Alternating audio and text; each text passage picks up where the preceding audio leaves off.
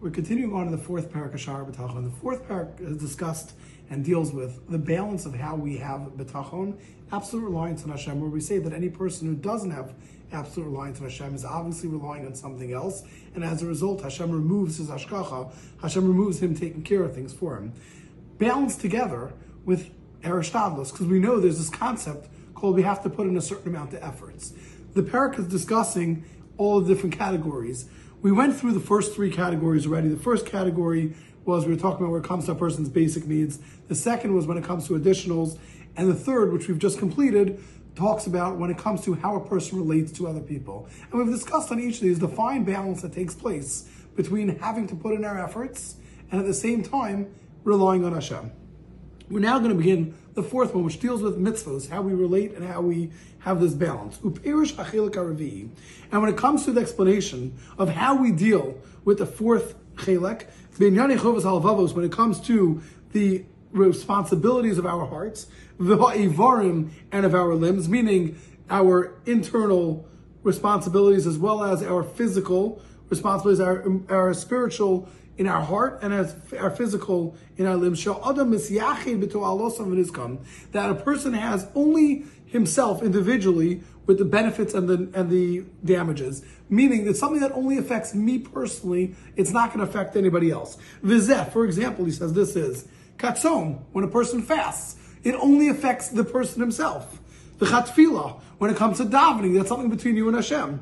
The chasukkah, the chalulav, the mitzvah of sukkah, the mitzvah of lulav, the chatzitzes, ushmir Shabbos v'madim, wearing tzitzes, keeping yontif and Shabbos, v'himana min haveros, and holding back from doing haveros, the chol chovos halavavos, and any other mitzvah that is a mitzvah of our heart, meaning it's something that's a thought, it's something that goes on in my mind, it's not a physical action. For example, being a Yari Shemayim, fearing Hashem. For example, not hating your brother in your heart, which we explained refers to when someone pretends and he truly hates a person. All these things are things that are in my heart. They're mitzvos that are between me and Hashem, but it's only.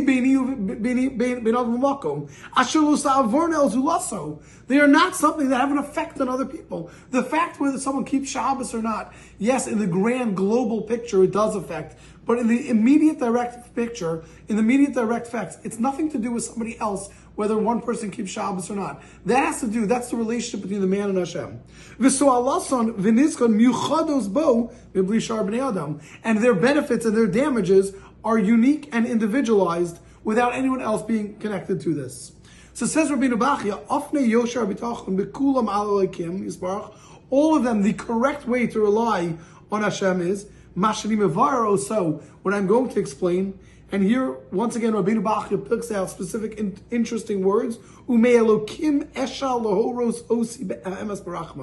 I ask from Hashem to please guide me in the way to say this with truth in Hashem's mercy. Meaning Rabbeinu Bachya says we're about to embark on a little bit of a challenging and difficult journey. The discussion of how we are supposed to rely on Hashem when it comes to this. But says Rabbeinu Bachya, we have to completely and absolutely rely on Hashem. And we're going to show in what way and how this goes. We're going to show there can be different levels and different stages. But ultimately, what Rabbeinu Bach is discussing now, he says the beginning, the opening of the fourth category, which is when it comes to mitzvos, is that when it comes to the mitzvos that are person's mitzvos that are between him and Hashem and don't affect any other people, this is what we're going to start discussing. So we're going to see now that, for example, when a person does a mitzvah, which we're going to go through in the next in the next paragraph we're going to follow through is a person chooses to do a mitzvah. Then a person has the resolve to do the mitzvah. He says, not only am I going to choose to, it makes up his mind how I'm going to do it, and then he has the actual action. Rabbi Bach is going to go through each of these, how they apply.